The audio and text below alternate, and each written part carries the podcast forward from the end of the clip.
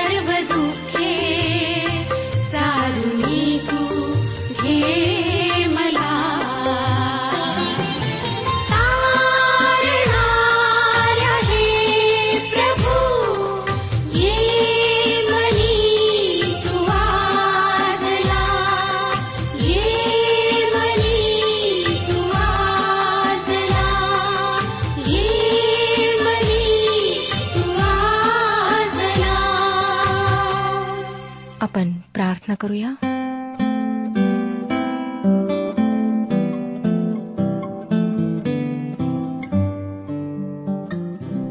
परमेश्वर पित्या आम्हाला माहीत आहे की आमचं जीवन क्षणभंगूर आहे आणि फार जलद गतीने आमचे दिवस संपत आहेत. आम्हातील प्रत्येकाची तू मदत कर की आम्ही ह्या वेळेचं महत्त्व समजून घ्यावं.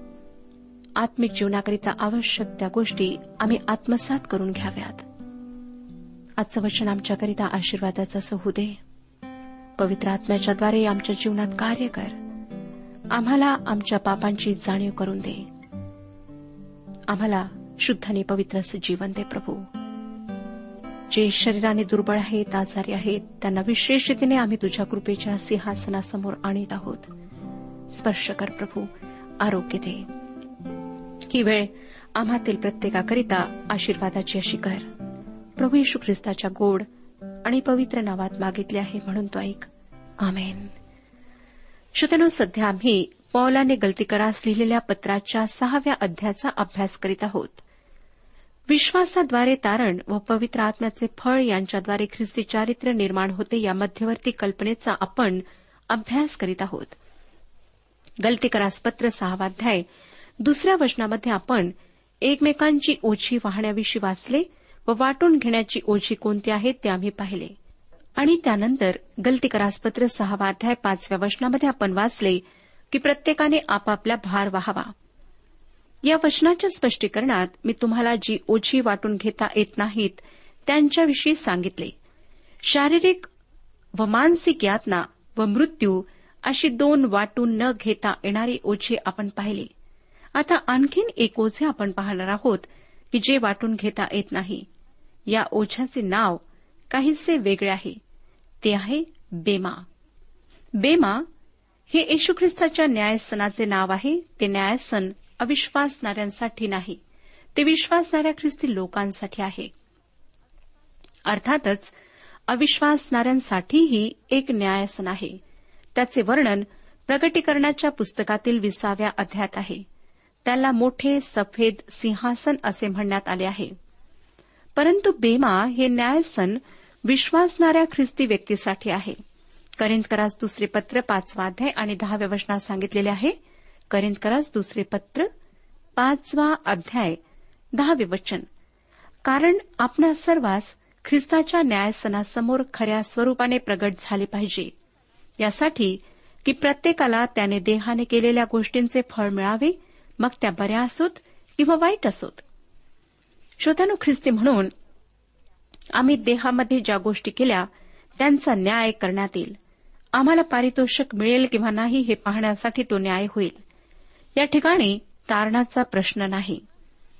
जेव्हा ख्रिस्ताच्या वधस्तंभाजवळच विश्वासणाऱ्यांच्या तारणाचा प्रश्न सुटला आहे विश्वासणाऱ्यांच्या कार्याचा न्यायनिवाडा बेमा या न्यायसनासमोर होणार आहे. पॉल रोमकरास पत्र चौदावा अध्याय आणि बाराव्या वचनात म्हणतो तर मग आपणातील प्रत्येक जण स्वतःचा हिशेब देवाला देईल. आमच्या जीवनाच्या प्रत्येक क्षेत्राला लागू पडेल असे एक तत्व मग पॉलाने मांडले आहे आणि ते विशेष करून विश्वासणाऱ्यांकरीत आहे. हे तत्व आहे फसू नका. देवाचा उपहास व्हायचा नाही. कारण मनुष्य जे काही पेरितो त्याचेच त्याला पीक मिळेल. हे तत्व निसर्गाच्या बाबतीत खरे आहे. तुम्ही कापसाचे बियाणे पेरले तर तुम्हाला कापूस मिळेल. तुम्ही गहू पेरलात तर गव्हाची कापणी कराल. आणि ख्रिस्ती व्यक्ती म्हणून तुम्ही जे पेराल त्याची कापणी कराल. आमच्या तारणाच्या वेळेस आमच्या सर्व पूर्वीच्या जीवनाचा हिशेब चुकता करण्यात आला खरा पण नवीन जीवनाचे त्यातील कृत्यांचे काय? तुमच्या तारण झाल्यानंतरच्या जीवनाचे काय? येशूचा स्वीकार केल्यानंतर तुमचे जीवन कसे आहे? तुमच्या जीवनात पाप आहे काय? त्याची तुम्ही कबुली दिली आहे काय? आम्हा सर्वांना ख्रिस्ताच्या न्यायसनासमोर उभे राहावे लागेल. योहान आपल्या पहिल्या पत्राच्या पहिल्या अध्यायातील सातव्या वचनात म्हणतो योहानाचे पहिले पत्र पहिला अध्याय सातवे वचन. पण जसा तो प्रकाशात आहे तसे जर आपण प्रकाशात चालतो तर आपली एकमेकांबरोबर भाग्य आहे आणि त्याचा पुत्र येशू याचे रक्त आपल्याला सर्व पापांपासून शुद्ध करते. आता कोणी असे म्हणेल मी ख्रिस्ती आहे. माझ्यात काही पाप नाही. तुमच्यामध्ये पाप नाही असे तुम्ही म्हणता तर तुम्ही प्रकाशात चालत नाही. कारण तुम्ही जर प्रकाशात चालत असला तर तुम्हाला तुमच्या जीवनातले पाप दिसेल. श्रोत्यानो देवाचे वचन पवित्र शास्त्र हा तो प्रकाश आहे व तो प्रकाश सर्व काही प्रगट करतो. आता एका वचनाचे उदाहरण घेऊन पहा. याकोबाचे पत्र चौथा अध्याय सतरावे वचन सांगते चांगले करणे कळत असूनही जो त्याप्रमाणे वागत नाही त्याला ते पाप आहे. तुम्हाला हे वचन लागू पडते काय? मला वाटतं श्रोत्यानो ते आपल्यापैकी प्रत्येकाला लागू पडते. चांगले करणे कळत असूनही जो ते करीत नाही तो पाप करतो.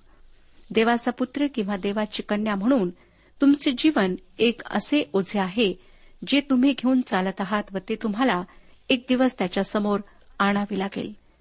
आता आणखीन एक प्रकारचे ओझे आहे जे तुम्ही पेलू शकत नाही व वाटूनही घेऊ शकत नाही. या ओझ्याविषयी पवित्र शास्त्र बोलते ते ओझे आहे पापाचे ओझे.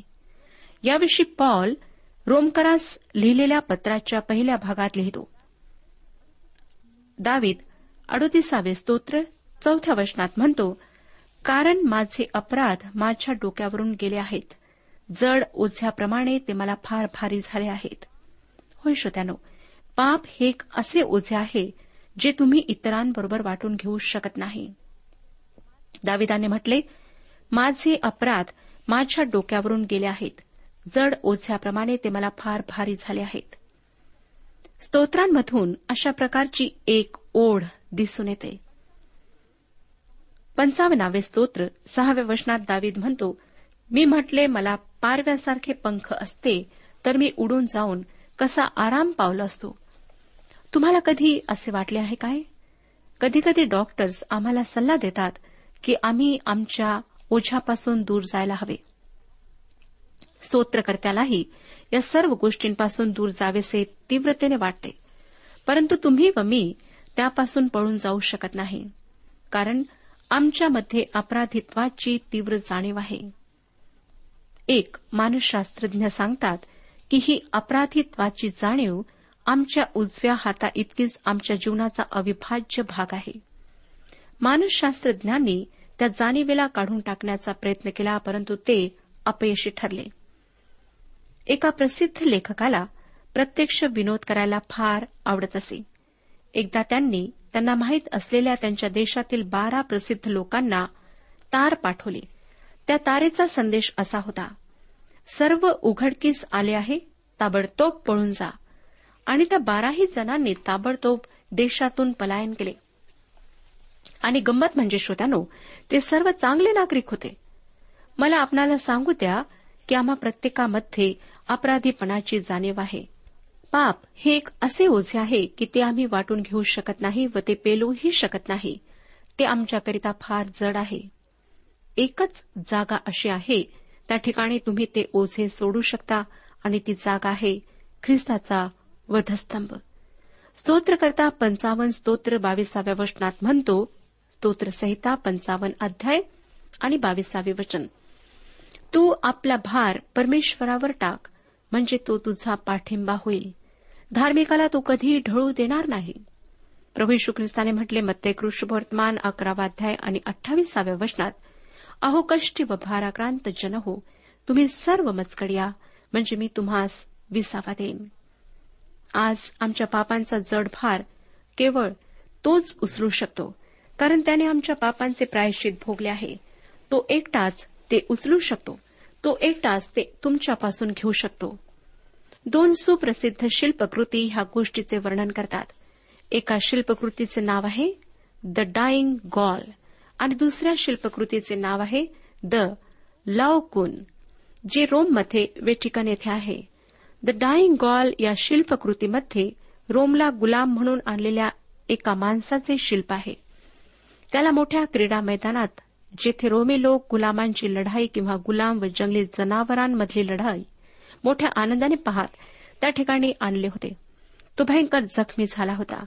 त्याच्या शरीरातून जीवनदायी रक्त वाहून चालले होते. व तो मदतीसाठी अपेक्षेने पाहत आहे असे ते चित्र होते. मरणासन्न योद्धा तो होता पण त्याची मदत करणारे त्या परक्या देशात कोणीही नव्हते. श्रोत्यानो आज ख्रिस्ताशिवाय असलेल्या मानवाचे हे चित्र आहे. आम्हाला फक्त ख्रिस्तच वाचू शकतो आणि आम्हाला वाचविण्यासाठीच तो या जगामध्ये आला. लुकृष्ण वर्तमान एकोणीसावा अध्याय दहाव्या वचनात प्रभू येशूने म्हटले मनुष्याचा पुत्र हरवलेले शोधावयास व तारावयास आला आहे. तसेच तो मार्कृ शुभवर्तमान दहावा अध्याय आणि पंचेचाळीसाव्या वचनात म्हणाला मार्कृष शुभवर्तमान दहावा अध्याय आणि पंचेचाळीसावे वचन कारण मनुष्याचा पुत्र ही सेवा घ्यावयास नाही तर सेवा करावयास व बहुतांच्या खंडणीस्तव आपला जीव द्यावयास आला. येशू ख्रिस्ताने तुमच्या व माझ्या पापांची खंडणी भरून दिली. त्या मरणासन्न स्थितीतल्या योद्ध्याप्रमाणे आम्ही त्याच्याकडे पाहू शकतो. आमचा बचाव होऊ शकतो. दुसरी शिल्पकृती आहे दलावकून त्यात ट्रॉय येथील एक पुजारी समोर पाहतो तर त्याला समुद्रातले दोन सर्प त्याच्या दोन मुलांभोवती विळखा घालीत असताना दिसतात. तो त्यांच्या मदतीस धावतो पण त्यांना मदत करू शकत नाही कारण ते समुद्र सर्प त्यालाही आपल्या विळख्यात अडकवतात. असे ते तिघेही हळूहळू मृत्यूच्या पाशात आवळले जातात. मला वाटतं श्रोत्यानो की यातून हे सत्य प्रगट होते की वैयक्तिक पाप आम्ही पेलू शकत नाही ते आम्हाला मृत्यूच्या सार्वकालिक मृत्यूच्या मुखात घेऊन जाते. तुम्ही तुमच्या ओझ्यांचे काय करता? काही ओझी अशी आहेत की जी तुम्ही वाटून घेऊ शकता. काही अशी आहेत की ती तुम्हाला एकट्यालाच पेलावी लागतात. परंतु वैयक्तिक पापाचे ओझे पेलण्यासाठी फार जड आहे. ते तुम्ही पेलू शकत नाही. दोन हजार वर्षांपूर्वी ख्रिस्ताने तुमच्या पापांचे ओझे स्वतःवर घेतले. त्याने वधस्तंभावर ते स्वतःवर घेतले. आज तुमचे ओझे एकतर तुमच्या पाठीवर किंवा तुम्ही विश्वासाने ख्रिस्ताला तुमचा तारणारा म्हणून स्वीकारल्यामुळे ते त्याच्यावर आहे. ख्रिस्त ते वाटून घेत नाही. ते त्याने सर्व पेलले. पॉल पुढे गलतीकरास पत्र सहावा अध्याय सहाव्या वचनात म्हणतो ज्याला वचनाचे शिक्षण मिळाले आहे त्याने ते शिक्षण देणाऱ्याला सर्व चांगल्या पदार्थांचा वाटा द्यावा. मला वाटतं की हे पवित्र शास्त्रातले अतिशय परखड वचन आहे. पॉल अगदी स्पष्टपणे या ठिकाणी बोलत आहे. ग्रीक शब्द कॉयनोनिया याचा अर्थ भागीदारी असा होतो. म्हणजे वाटून घेणे. ख्रिस्तांच्या गोष्टी एकत्रितपणे वाटून घेणे होय. पॉल परखटपणे म्हणतो तुमच्या उपदेशकाला पगार द्या. जर कोणी तुम्हाला आत्मिक फायदे करून देत असेल त्याविषयी तुमची सेवा करीत असेल तर भौतिक गोष्टींद्वारे त्याची सेवा करा. जर परमेश्वराने तुम्हाला भौतिक गोष्टींविषयी आशीर्वाद दिला असेल आणि तुम्हाला कोणाद्वारे आत्मिक आशीर्वाद प्राप्त होत असेल तर तुम्ही त्या व्यक्तीची भौतिक गोष्टींनी सेवा करा. ही गोष्ट सहभागितेच्या तत्वावर आधारित आहे. श्रोत्यानो तुम्ही किराणा दुकानात गेलात आणि तेथून हव्या त्या गोष्टी घेऊन आपल्या पिशवीत टाकल्यात व त्या गोष्टींची किंमत न चुकवता दुकानाबाहेर पडलात तर तुमच्यावर कठीण प्रसंग येईल. आज अनेक लोकांची आत्मिकरित्या सेवा होत आहे परंतु हे लोक आपल्या जवळचे काही वाटून घेत नाहीत. त्याविषयी कोणी काही विचार करीत नाही. मला अशा अनेक मंडळ्या माहीत आहेत की ज्या श्रीमंत आहेत. परंतु ते देवाच्या सेवकाला मुळीच मदत करीत नाहीत. त्यांना फक्त मुठभर असा पगार ते देतात. त्यांच्या गरजांची त्यांना काळजी नाही. श्रोत्यानो परमेश्वराचं वचन आम्हाला सांगतं की ज्याला वचनाचे शिक्षण मिळाले आहे त्याने ते शिक्षण देणाऱ्याला सर्व चांगल्या पदार्थांचा वाटा द्यावा.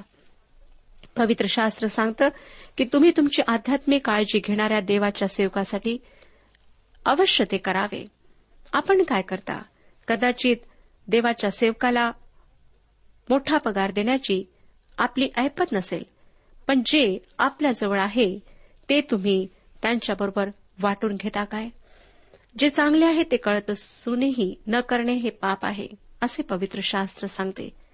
जे तुमची आध्यात्मिकरित्या सेवा करतात त्यांच्याबरोबर तुम्ही आपल्या भौतिक आशीर्वादांना वाटून घ्या.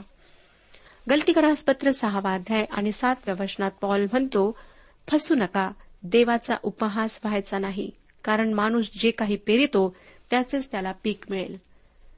हे पवित्र शास्त्रातील चित्तवेधक वचनांपैकी एक वचन आहे.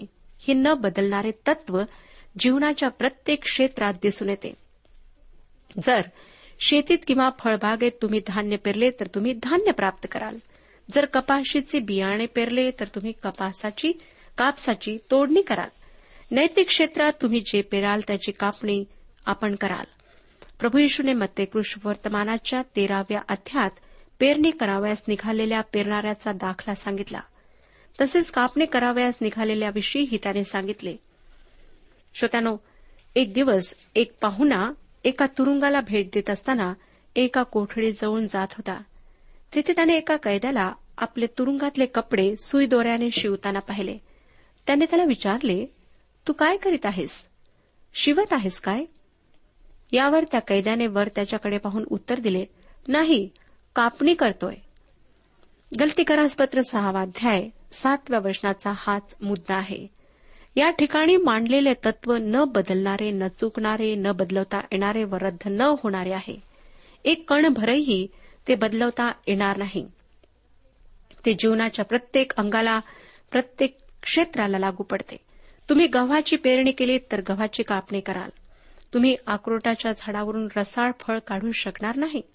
कलिंगडाची वेल कधीकधी वीस फूट अशी एकाच दिशेने वाढते पण तिच्या टोकाशी न चुकता कलिंगड येते.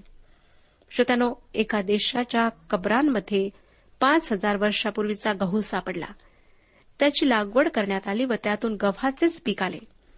पाच हजार वर्षांच्या काळात गव्हाचे ते बियाणे ही गोष्ट विसरले नाहीत की ते गहू आहे.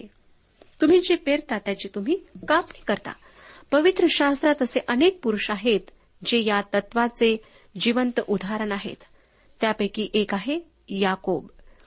त्याची गोष्ट उत्पत्तीच्या सत्तावीस ते एकोणतीस या अध्यायांमध्ये सांगण्यात आलेली आहे. याकोबाने आपला पिता इसाक याची फसवणूक केली. त्याने बकरीचे कातडे पांघरून आपला भाऊ एसाव असल्याचे ढोंग केले. तो एक केसाळ बाहेर राहणारा माणूस होता. ज्येष्ठ पुत्राचे आशीर्वाद मिळविण्यासाठी त्याने असे केले. आपल्या वडिलांना फसविल्यानंतर याकोब पळून गेला व आपला मामा लाबान याच्याबरोबर अनेक वर्षे राहिला. त्याला वाटले की वडिलांची जी फसवणूक त्याने केली होती त्यातून तो निभावला गेला आहे. परंतु लक्षात आणा की परमेश्वर म्हणतो जे तुम्ही पेरता त्याची तुम्ही कापणी कराल. तुम्ही जे पेरले त्याच्यासारखे काहीतरी मिळवणार नाही तर जे पेरले त्याचीच तुम्ही कापणी कराल. याकोबाचे काय झाले? तो लाबानाची धाकटे मुलगी राहेल हिच्या प्रेमात पडला. त्याने तिच्याकरिता सात वर्षे चाकरी केली. त्याचे लग्न झाले आणि जेव्हा त्याने तिच्या चेहऱ्यावरचा बुरखा वर केला तेव्हा त्याला काय दिसले? त्याची वधू राहेल नसून तिची थोरली बहीण लेया त्याची वधू होती. मला वाटतं श्रोत्यानो याकोब आपल्या मधुचंद्राच्या दिवशी चांगलाच धडा शिकला. त्याने धाकटा मुलगा असून थोरल्या मुलाचे ढोंग करून आपल्या पित्याला आपल्या भावाला फसवले होते. आता त्याला वाटले की त्याने धाकटीशी विवाह केला पण त्याच्या मामाने त्याचे लग्न थोरलीशी लावून दिले. जसे त्याने पेरले तशी त्याने कापणी केली. तुमच्या आजूबाजूला तुम्ही पाहिलेत तर तुम्हाला अशीच काही उदाहरणे सापडतील. परमेश्वर न्याय आहे आणि त्याचे वचन सत्य व कधी न बदलणारे आहे. ते एक त्रिकाला बाधित सत्य आहे. तुम्ही त्याच्यावर विश्वास न ठेवल्याने या त्रिकाला बाधित सत्यामध्ये काही फरक पडणार नाही. उलट त्यातील धोक्याचा इशारा न मानल्याने तुम्ही स्वतःच्या पायांवर धोंडा मात्र पाडून घ्याल. जर तुम्ही नवीन जन्म पावल्यानंतरही आपले जीवन पवित्र आत्म्याच्याद्वारे सुधरविण्याचा प्रयत्न केला नसेल तर आताच भानावर येण्याची वेळ आहे. आताच आपल्या जीवनाचं गंभीरपणे परीक्षण करण्याची वेळ आहे. श्रोत्यानो ही परमेश्वराची खरोखर दया आहे की तो आम्हाला वारंवार संधी देतो. वारंवार तो आम्हाला सावधान करतो सतर्क करतो आणि सांगत राहतो की तुम्ही योग्य मार्गावर या. आपल्या जीवनातील चुका सुधरवा. आपल्या जीवनातील त्या गोष्टींना त्यागा ज्या तुम्हाला नाशाच्या मार्गावर नेत आहेत. परंतु तरी सुद्धा आम्ही बरेचदा इतके कठोर हृदयाचे होतो. आम्ही बहिरे होतो. आम्ही त्याच्या वाणीकडे कान लावत नाही. आम्ही त्याच्या गोष्टींना महत्त्व देत नाही. आणि अशाच प्रकारे बऱ्याच लोकांचं नुकसान झालेलं आहे. ते ख्रिस्ताला न स्वीकारता पापांची क्षमा प्राप्त न करता ह्या जगातून गेलेले आहेत. त्यांचा शेवट निश्चित आहे. ज्या प्रकारे पवित्र शास्त्र आम्हाला सांगते त्यांचा शेवट तोच आहे. आपण जे जिवंत आहात त्या आपणाकरिता परमेश्वर पुन्हा आणि पुन्हा सूचना देत आहे चेतावणी देत आहे. काय श्रोत्यानो त्याचे वचन ऐकून त्याची ही वाणी ऐकून आपण स्वतःचे मार्ग बदलणार नाही. काय आपण पापांबद्दल पश्चाताप करणार नाही? लक्षात ठेवा की जीवन क्षणभंगूर आहे. काही ओझे असे आहेत ज्यांना आम्ही कोणासोबतच वाटू शकत नाही. पापाचं ओझं आम्ही वाटू शकत नाही. परंतु ख्रिस्ताच्याद्वारे परमेश्वराने उपाय केलेला आहे. तुम्ही आपल्या पापांचं ओझं ख्रिस्तावर देऊ शकता. तो ते ओझं उचलण्याकरिता तयार आहे. तुमच्या पापांकरिता त्याने खंडणी भरून दिली आहे. म्हणून वेळ न गमावता आताच पश्चाताप करा. ख्रिस्ताला आपला तारणारा म्हणून स्वीकारा. तो तुमची वाट पाहत आहे. पवित्र आत्म्याच्याद्वारे आपले जीवन सुधरविण्याचा प्रयत्न करा. श्रोत्यानो आज जर परमेश्वर आपणाशी बोललेला आहे तर एका लहानशा प्रार्थनेद्वारे आपलं जीवन ख्रिस्ताला समर्पित करा. प्रभू परमेश्वर आपणाला आशीर्वाद देव. आजच्या उपासना कार्यक्रमात परमेश्वराच्या जिवंत वचनातून मार्गदर्शन आपण ऐकलं आजच्या या वचनातून आपणास काही आशीर्वाद मिळाला असेल यात काही शंका नाही. सुदैव हो जीवनविषयक काही शंका असल्यास किंवा काही प्रश्न असल्यास किंवा काही प्रार्थना निवेदन असल्यास पत्राद्वारे आम्हास अवश्य कळवा. आम्हाला अगदी आनंदच होईल. पत्र व्यवहारासाठी आमचा पत्ता लिहून घ्यावा. कार्यक्रम उपासना पोस्ट बॉक्स क्रमांक एक शून्य दोन बेझनबाग नागपूर पिनकोड क्रमांक चार चार शून्य शून्य शून्य चार. आमचा ईमेल अॅड्रेस आहे Marathi T T B at radio eight eight two dot com. Email address पुन्हा एकदा ऐका Marathi T T B at radio eight eight two dot com. बरं तर आता इथंच थांबूया कारण आपल्या कार्यक्रमाची वेळही संपत आलेली आहे. पुन्हा आपली भेट आपल्या पुढल्या कार्यक्रमात तोपर्यंत नमस्कार.